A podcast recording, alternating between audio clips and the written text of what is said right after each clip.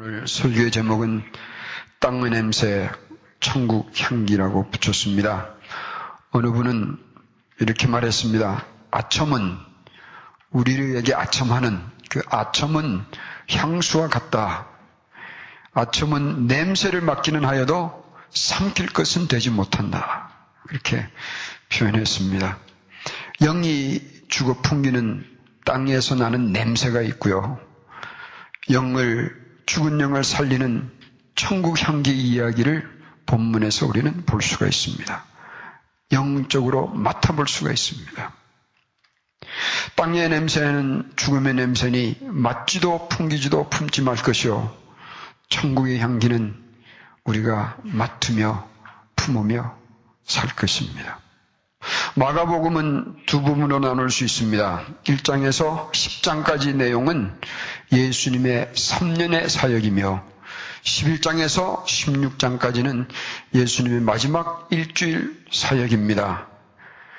그래서 11장에 예루살렘을 입성하신 예수님은 11장과 12장에 거쳐 자신을 죽이려는 지도자들에게 본인이 예수님이 참 구주이신 것을 증거하여 주셨고 13장에는 지난 두 주간 살펴보았듯이 제자들에게 종말에 대한 제 계시를 가르치며 종말에도 변함없는 구주는 예수님이신 것을 증가하여 주셨습니다. 그리고 13장 31절에 천지는 없어지겠으나 내 말은 없어지지 아니하리라 하신 예수님의 말씀은 과거에 이미 이루어진 것들로 인하여 예수님의 말씀이 진리이신 것을 증가하며 현재 이루어지고 있는 것들로 인하여 예수님의 말씀의 권세를 드러내며 미래에 이루어질 예수님의 말씀으로 인하여 주님의 말씀이 완성될 것을 보증하며 그리고 이 모든 것들이 오류 없이 이루는 조화로 인하여서 하모니로 인하여서 예수님의 말씀의 영원성을 확증합니다. 14장에서는 예수님은 이제 자신이 하신 예언의 말씀들을 약속대로 이루시려고 죽음을 본격적으로 준비하기 시작하십니다. 이 6월절과 그리스도에 관해서 정리를 하는 시간을 잠깐 가져보겠습니다. 본문 1절입니다. 이틀이 지나면 6월절과 무교절이라 했습니다. 6월절은 유대인의 원력 니산월 14일입니다. 우리의 원력으로는 4월달 중순 정도가 될 것입니다. 이 6월절은 이스라엘 백성이 애굽에서 종살이하며 고통당할 때에 그 애굽의 사람들의 손에서 구원하여 주신 하나님의 은혜를 기념하는 안식일 절기입니다. 그리고 6월절 안식일이 지나면 다음 7일 동안 누룩 없는 떡을 먹는 무교절로서 애굽을 떠나 광야를 지나며 받은 은혜를 기념하는 절기입니다. 이 6월절 절기에서 그러나 가장 중요한 것은 6월절 희생양이라 할 수 있겠습니다. 니산월 11일에 6월절 희생으로 드릴 흠없는 양을 골라서 보호하고 있다가 14일이 되면 죽여서 희생제물로 드립니다. 이것은 애굽에서 일어난 일을 기념하는 것입니다. 애굽의 첫 6월절 밤은 애굽인들에게는 첫 태생의 죽음의 징계로 인하여 통곡하는 밤이었으나 이스라엘 백성들에게는 그 죽음을 건너뛰게 한 구원의 밤이었습니다. 희생양을 죽이고 그 피로 문설주와 문지방에 바름으로써 그 밤에 쓸어간 죽음의 사자가 그 집안을 지나가며 첫 태생의 생명을 구원받는 은혜를 입었습니다. 희생양의 생명을 대신해서 구원받은 은혜를 기념하여서 6월절에는 희생양을 죽여 제물을 드렸습니다. 그런데 이 6월절은 달랐습니다. 예수님은 6월절에 자기 자신을 희생양으로 드려 온전한 희생양으로서 죄인들의 죄를 영원히 대신하여 죽으실 준비를 하셨습니다.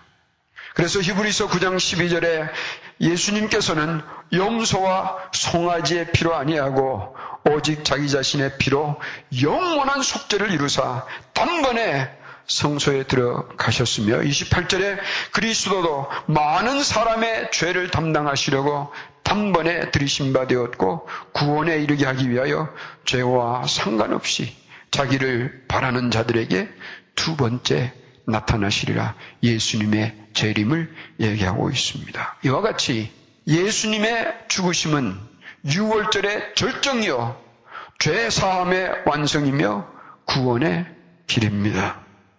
예수님의 죽으심으로 우리에게 죄사함이 있고 예수님의 부활하심으로 우리에게 구원이 있으며 예수님의 승천하심으로 우리에게는 소망이 있고 예수님의 재림 약속으로 우리에게는 권세가 있는 것입니다. 그래서 이런 기도를 적어봤습니다. 아, 6월절에 희생양이 되어주신 예수님의 성령이시여 내 가슴에 이 예수님을 사랑하는 심령으로 충만하게 하소서. 땅의 냄새를 생각해 보겠습니다. 본문에 보면 악한 땅의 냄새를 풍기는 두 종류의 사람들이 나옵니다. 첫째 종류는 종교 지도자들이었습니다. 이절을 보면 대제사장들과 서기관들이 예수를 괴계로 잡아 죽일 방책을 구하며 가로되 민요가 날까 하노니 명절에는 말자 라고 계획을 합니다. 제사장들과 서기관들은 종교 지도자들이었습니다. 이들은 예수님이 메시아이신 증거들을 수없이 보고 듣고 확인하였음에도 불구하고 자기들 마음에 들지 아니한다고 끝내 예수님을 죽이려 합니다. 살인하지 말라고 가르치던 자들이 지금 무서운 살인을 계획하고 있습니다. 그것도 세상의 구주이신 예수님, 악이라고는 없으신 예수님을 죽이려고 합니다. 그러면서도 사람들이 두려워 명제는 하지 말자고 의논합니다. 그것은 무엇을 말하는가 하면 자신들이 실행하기로 하는 이 계획이 사람들 보기에도 악한 줄을 알면서도 실행하려는 이들입니다. 이들의 풍기는 마음의 냄새는 참 고약합니다. 둘째는 유다입니다. 가론 유다는 예수님을 팔려고 합니다. 10절과 11절입니다. 열둘 중 열둘 제자 중에 하나인 가련 유다가 예수님을 넘겨주려고 대제사장들에게 성령을 하였습니다. 그리고 흥정이 끝나자 예수님을 저희들에게 넘겨줄 기회를 찾습니다. 여러분, 유다가 예수님을 소유한 자가 아닙니다. 그럼에도 불구하고 예수님을 팔려고 계약을 맺은 것은 도둑질하며 이건 사기예요. 자신을 열두 제자 중에 하나로 불러주신 예수님, 부르시고 끝까지 사랑하여 주신 예수님, 3년 동안 그에게 보여주시고 가르쳐 주시며 참고 주신 것을 알려주신 예수님, 죄가 없으신 예수님을 그는 팔려고 합니다. 유다가 풍기는 냄새도 고약합니다. 오하이오 주의 클리블랜드 도시에서 있었던 일입니다. 어느 강도가 집을 털려고 들어가 보았더니 그 집에 살고 있는 81세 된 할머니가 자기 옛날 선생님이었던 것을 알아보았습니다. 반가웠습니다. 선생님은 항상 저를 잘 대해주셨습니다. 라고 고마워하며 그 밤에 입까지 맞추며 키스를 하고 인사를 하였습니다. 그러나 그 할머니에게서부터 210불을 빼앗아서 강탈해서 나갔습니다. 이 사람은 자신의 감사와 애정을 표현하였지만 그의 행동은 전혀 달랐습니다. 여러분 이 글의 제목이 무엇이었는지 아십니까? Judas Kiss to the Old Teacher. 예 선생님에게 입맞춘 유다의 입맞춤이라는 제목이었습니다. 여러분 세상의 냄새는 유다가 풍긴 냄새처럼 악합니다. 그러니까 아시기를 바랍니다. 세상에서 풍기는 냄새는 다른 데서 나오는 냄새가 아니에요. 인간 냄새예요. 여러분 아십니까? 세상의 냄새를 악하게 만드는 것은 다른 적들이 아니요 인간들이에요. 죽음의 악취도 사람이 불렀습니다. 살인의 피도 사람이 흘리기 시작했습니다. 모든 죄악의 악취는 인간만이 풍기는 악취예요. 그리고 이 악취들은 이 제사장들과 서기관들과 유다만이 아닙니다. 우리도 그 중에 하나일 뿐이에요. 자, 착각하지 마십시다. 우리는 이들보다가 낫다고 착각하지 마십시다. 이들의 냄새는 우리 안에도 있다는 사실이 우리의 슬픔인 것을 아시기를 바랍니다. 그래서 이런 기도를 적어봤습니다. 아, 내 구주 예수님이시여. 내 안에 풍기는 악취를 주님께서 주의 보혈로 씻어 주시지 아니하시면 나도 이들과 다를 바가 없습니다. 이런 악한 냄새가 나는 곳에 예수님은 오셔서 천국의 향기를 뿌려 주셨습니다. 인간들이 악한 냄새를 풍기는 중에 한 여인은 예수님에게 향유를 뿌렸습니다. 3절에 예수님은 배단이 문둥 이 시몬의 집에서 식사를 하고 계셨다고 했습니다. 이 문둥이라는 별명이 붙은 시몬은 여러 사람들과 식사를 한 것을 보면 문둥병이 치료받은 자가 틀림이 없고 예수님으로부터 그 병을 치료받은 자였을 것입니다. 식사 중에 한 여자가 와서 아주 값진 향유, 순전한 나드 한 옥합을 가지고 와서 그 옥합을 깨뜨렸습니다. 그리고 예수님에게 부었습니다. 요한복음 12장 3절에는 이 여인을 마르다의 자매이며 나사로의 누이인 마리아라고 하였습니다. 이 사건은 누가복음 7장에 소개되는 사건과는 다른 사건으로 보는 것이 옳습니다. 왜냐하면 누가복음 7장에는 이 여인은 자기의 죄사함 받은 것으로 인하여 예수님께 감사함을 표현하였고 본문에는 예수님의 죽음을 준비한 사건이었습니다. 그런데 마가복음 14장 오늘 본문 4절에 보면 어떤 사람들이 분내어 서로 말하되 무슨 의사로 이 향유를 허비하였는가 이 향유를 300데나리온 이상에 팔아 가난한 자들에게 줄 수 있었겠도다. 이 여인이 뿌린 향료의 가격을 300데나리온이라고 합니다. 300데나리온은 오늘 우리의 가치로 따지면 한 사람이 1년 동안 버는 액수입니다. 3만 불이나 적어도 5만 불 사이에 되는 가격이라 생각합니다. 이 설교를 준비하며 이런 생각을 해봤습니다.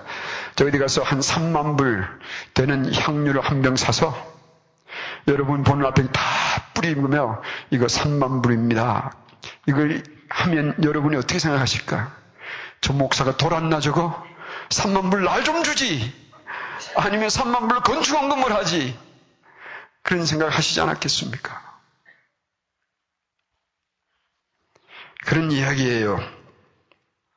이 여인의 행위에 대해서 마가복음에서는 몇 사람들이 불평하였다 하였고 요한복음 12장 5절에는 유다가 불평하였다 하였으며 마태복음 26장 8절에는 제자들이 분이하겠다고 하였으니 이 내용들을 종합하면 유다는 불평의 원흉이었고 다른 제자들도 유다를 따라서 불평하였다는 결론이 나옵니다. 그리고 이들이 여인을 책망한 것은 이 여인의 향유를 받고 있는 것을 묵과하고 있는 예수님에 대한 간접적인 불평이기도 하였습니다. 그러나 요한복음 12장 6절에는 이 유다의 숨은 의도를 밝힙니다. 이렇게 말하면 가난한 자들 위함이 아니라 저는 도적이라 돈깨를 맞고 거기 넣는 것을 훔쳐 가민이라. 무슨 얘기냐면 유다는 예수님과 제자의 재정부장이었거든요. 이거 한 5만 불짜리를 어, 돈으로 지금 재정이 들어오면 그 중에 한 1, 2만 불은 내가 챙길 수 있을 텐데 말이야. 이런 생각이에요. 그럴 때에 예수님은 6절에서 9절에 말씀하십니다. 가만두어라. 너희가 어찌하여 저를 괴롭게 하느냐? 저가 좋은 일 하였느니라. 7절에 가난한 자들은 항상 너희와 함께 있으니 아무 때라도 원하는 대로 도울 수 있거니와 나는 너희와 항상 함께 있지 아니하리라. 저가 힘을 다하여 내 몸에 향유를 부어 내 장사를 나의 죽음을 미리 준바였느니라. 내가 진실로 너에게 이르노니 온 천하에 어디서든지 복음이 전파되는 곳에는 이 여자의 행한 일도 말하여 저를 기념하리라 하셨습니다.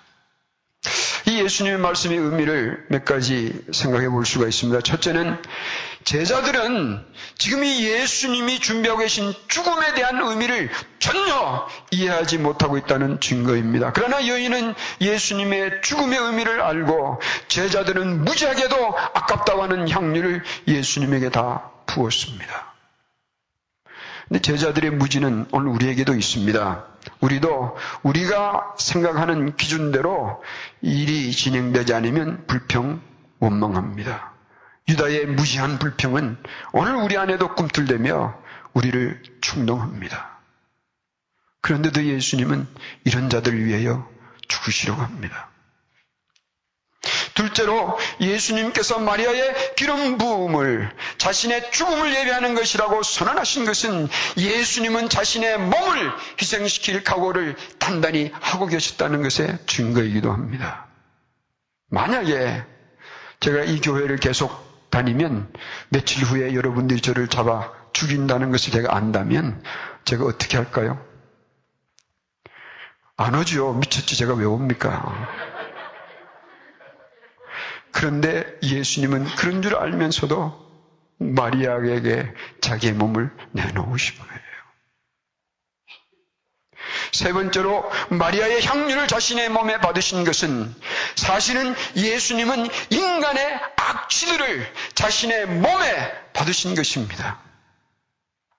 인간의 죄를 자신의 몸에 지니시고 죽으시려는 이 예수님의 마음이 천국의 향기예요. 우리에게 모으시는 예수님의 마음의 향유입니다. 예수님은 그 향유를 받고 계셨지만 사실은 그 영적인 마음의 향유를 우리에게 부어 주시려는 거예요.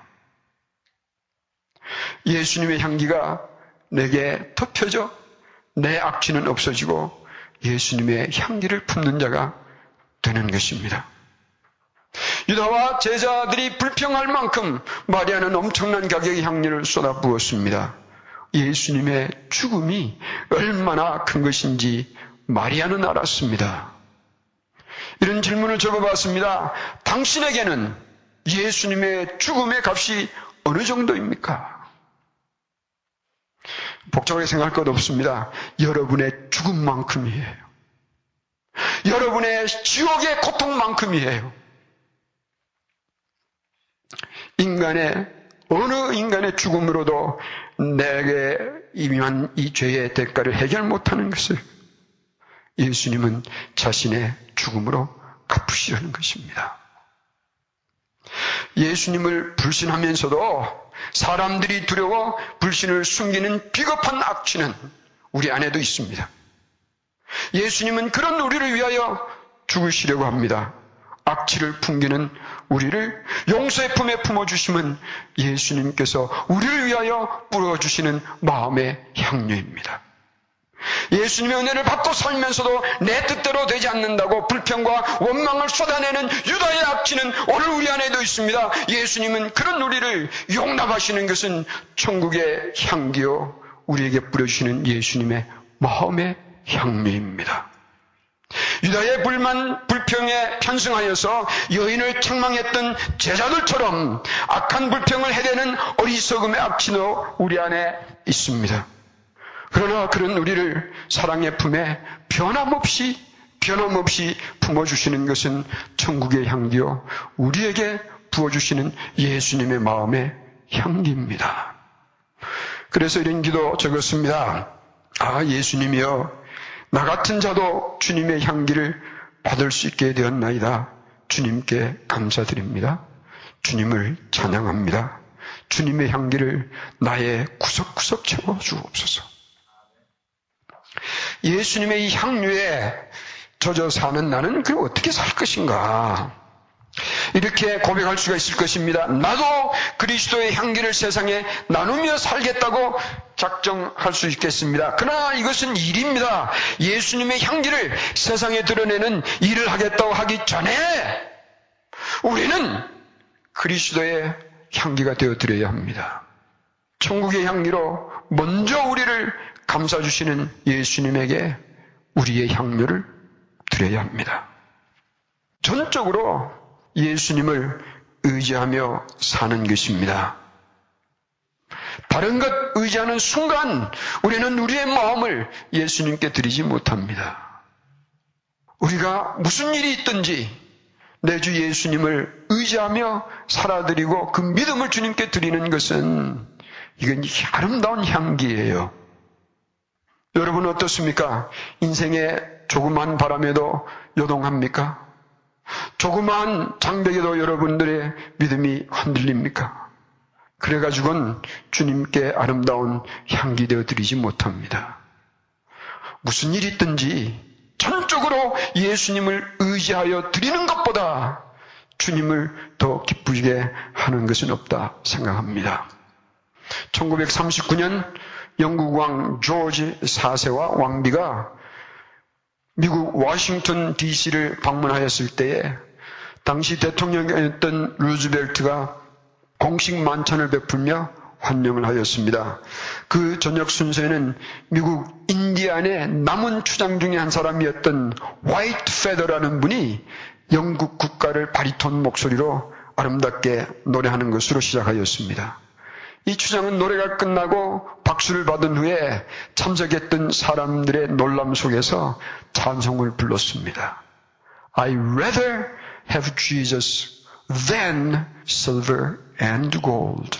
나는 금원보다 예수님이 더 귀하네. 우리나라 찬송가로는 주 예수보다 더 귀한 것 없네. 그리고 이 영국 왕과 왕비 옆자리에서 식사를 하게 되었습니다. 기회를 봐서 왕비에게 물었습니다. 당신은 예수님을 믿으십니까? 이 질문에 왕비가 대답하였습니다. 예수님은 내 마음의 스승이시오. 내 남편에게도 그러합니다. 대답을 하였습니다. 그때에 영국 왕이 이런 말을 첨언하였습니다. 내게는 금은보다 예수님이 더 귀합니다. I rather have Jesus than silver and gold. 첫 번째는 우리가 전적으로 무슨 일이 있든지 예수님을 믿고 살아드리는 것이요. 둘째는 우리의 마음을 온전하게 예수님께 드리는 것입니다. 그러나 기억하십시다. 우리가 주님께 무엇을 드리기 전에 예수님은 예수님 자신을 우리 위하여 다 남김없이 쏟아주셨습니다. 그리고 그 쏟으신 마음을 지금도 거두지 아니하시며 영원히 우리에게서부터 거두지 않으실 것입니다. 그 사랑의 향기가 오늘 우리를 살게 하는 것을 믿으시기 바랍니다. 여러분 그리스도께서 우리를 향하여 쏟으시는 이 사랑의 향기가 우리로 하여금 사탄과 악한 영들로, 영들에게 우리는 그리스도의 표를 가진 자인 것을 알게 합니다. 오해하지 마세요. 우리가 무슨 일을 선하게 함으로써 그리스도의 표를 가진 게 아니에요. 주님께서 우리에게 쏟아부어 주시는 이 변함없는 사랑의 향기 때문에 사탄이 우리가 그리스도의 표 가진 자인 것을 알게 하는 겁니다. 우리도 이 주님께 우리의 가장 귀한 것 드리며 사십시다. 마리아는 예수님께 자기의 향료를 다 뿌렸습니다.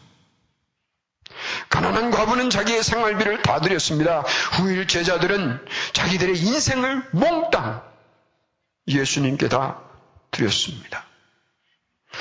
우리가 드릴 향료는 내 마음, 내 인생 전부 주님께 드리는 거예요. 이게 안 되니까 우리 신앙생활에 힘이 없습니다. 그런데 예수님의 은혜를 알지 못하면 주님께 내 인생 드린다는 것처럼 부담되는 얘기가 없습니다. 그러나 주님께 인생 드리는 것처럼 영광스러운 것이 없다는 것을 기억하십시오. 세 번째 끝으로 내 인생은 예수님의 것임을 잊지 마십시다. 주님께서 날 살려주셨고 나를 소유 삼으셔서 천국의 자녀로 삼으셨습니다. 그리고 이것은 또 예수님께서 그러므로 나를 영원히 책임져 주신다는 의미도 포함되어 있습니다. 그런데 그런 내 인생을 예수님의 소유된 내 인생을 내 것인 줄 알고 내 마음대로 쓰고 내 마음대로 허비하며 사는 것은 예수님의 것을 도둑질하는 것이니 유다의 악한 향기를 풍기는 마음과 다를 바가 없습니다. 특히 부담되세요. 이것이 부담된다는 것은 여러분은 예수님과의 관계가 아직도 제대로 이루어지지 않았나 생각이 듭니다. 어떤 분이 나를 살리고 나를 예수님인 거로 삼으셨습니까? 하나님의 아들이에요.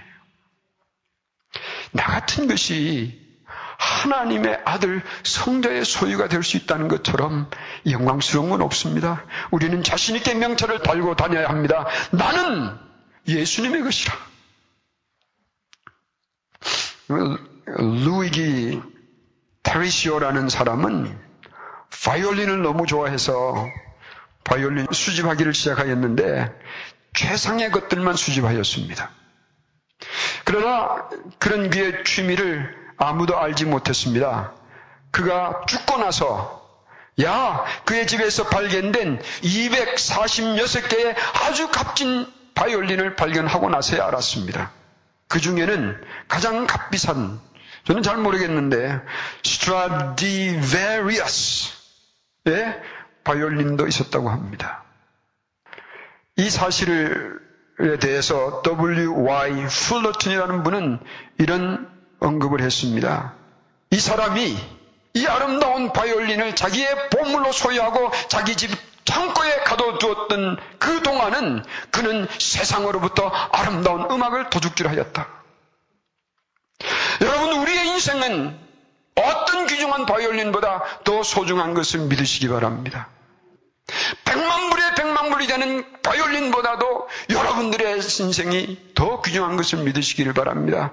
그런데 이 아름다운 내 인생을 내 주님께 드리지 못하고 내 마음대로 사용하는 것은 도둑질이에요. 주님은 우리에게 자신을 다 쏟아부으셨으니 우리는 어떻게 살 것인가? 그리스도 내 주 예수님께 내 마음, 내 인생, 내 열정, 내 육신, 내 소유, 내 사업, 내 자녀, 나의 미래도 전부 뿌려 주님께 드리는 향기로 삼을 것입니다. 이렇게 살면 재밌어요. 손해보는 인생이 아니에요. 이런 인생을 살면 그때부터 참 평화를 누릴 것입니다. 참 행복을 누릴 것입니다. 권세 있게 사실 것입니다. 호령하며 사실 것입니다. 예수님께 드린다는 것은 외적으로는 무엇을 하든지 모두 예수님을 위하여 하는 것이며 내적으로는 온 마음으로 예수님을 사랑하며 사는 거예요. 그러면 목사님 이거 내 사업하는 거 다 집어치우라는 얘기입니까? 아니죠. 사업도 이제는 내 사업을 하는 것이 아니라 누굴 위한 사업이에요? 주님을 위하여. 이렇게 사는 사람은 일을 하여도 더 열심히 해야 합니다. 그러나 목적과 이유와 동기가 다른 거예요. 로버트 오원 목사님은 설교를 하기 위하여 자주 자기가 좋아하는 책 표지 안에 적혀진 질문을 읽었다고 합니다. 질문은 이랬습니다. 나는 자기 질문하는 거예요. 나는 내 설교를 들으려고 교회 두 번 올 건가? 주일날 나는 내 설교를 들으려고 교회 두 번 오겠는가? 그런 마음으로 설교를 준비하였습니다. 저는 제 설교를 준비하며 자주 물어봅니다. 나는 내가 설교한 대로 살고 있는가? 나는 내가 가르친 대로 살 것인가? 어려움을 당할 때에 죽음을 눈앞에 둔 형제들에게 저는 가르쳤습니다. 예수님이 살다가 죽을 일이 생기면 죽으면 되지. 살게 하시면 살면 되지. 저는 최근에 제 육신의 일로 뛰어다니며 참 행복해졌습니다. 왜냐하면 나같이 미련한 자에게도 과연 내가 가르치며 성도들 인도하였던 그 믿음의 조각이 내 안에도 발견되었다는 사실에 저는 참 기쁩니다. 나같이 미련한 자가 예수님 위하여 살다가 죽으면 죽지, 살면 살지. 그런 믿음을 내 안에도 내가 가지고 있다는 것을 발견하고서 저는 무척 기쁩니다. 그래서 I'm happier than ever. 저는 지금 어느 때보다 행복합니다. 내 인생의 생명과 육신을 주님 위하여 들을 수 있다는 것처럼 감격적인 삶은 없습니다. 믿으시면 아멘 하세요. 아멘 하셨으면 그렇게 한번 살아보세요. 할렐루야. 그래서 기도 제목을 또 적어봤습니다. 아, 그리스도께 나의 향기를 드리게 하소서. 내 마음의 향기를 오직 주님께만 드리기를 원하나이다. 내 인생 전부 주님께 드리는 향유 되게 하옵소서. 그렇게 살 수 있으면 참 행복하겠습니다.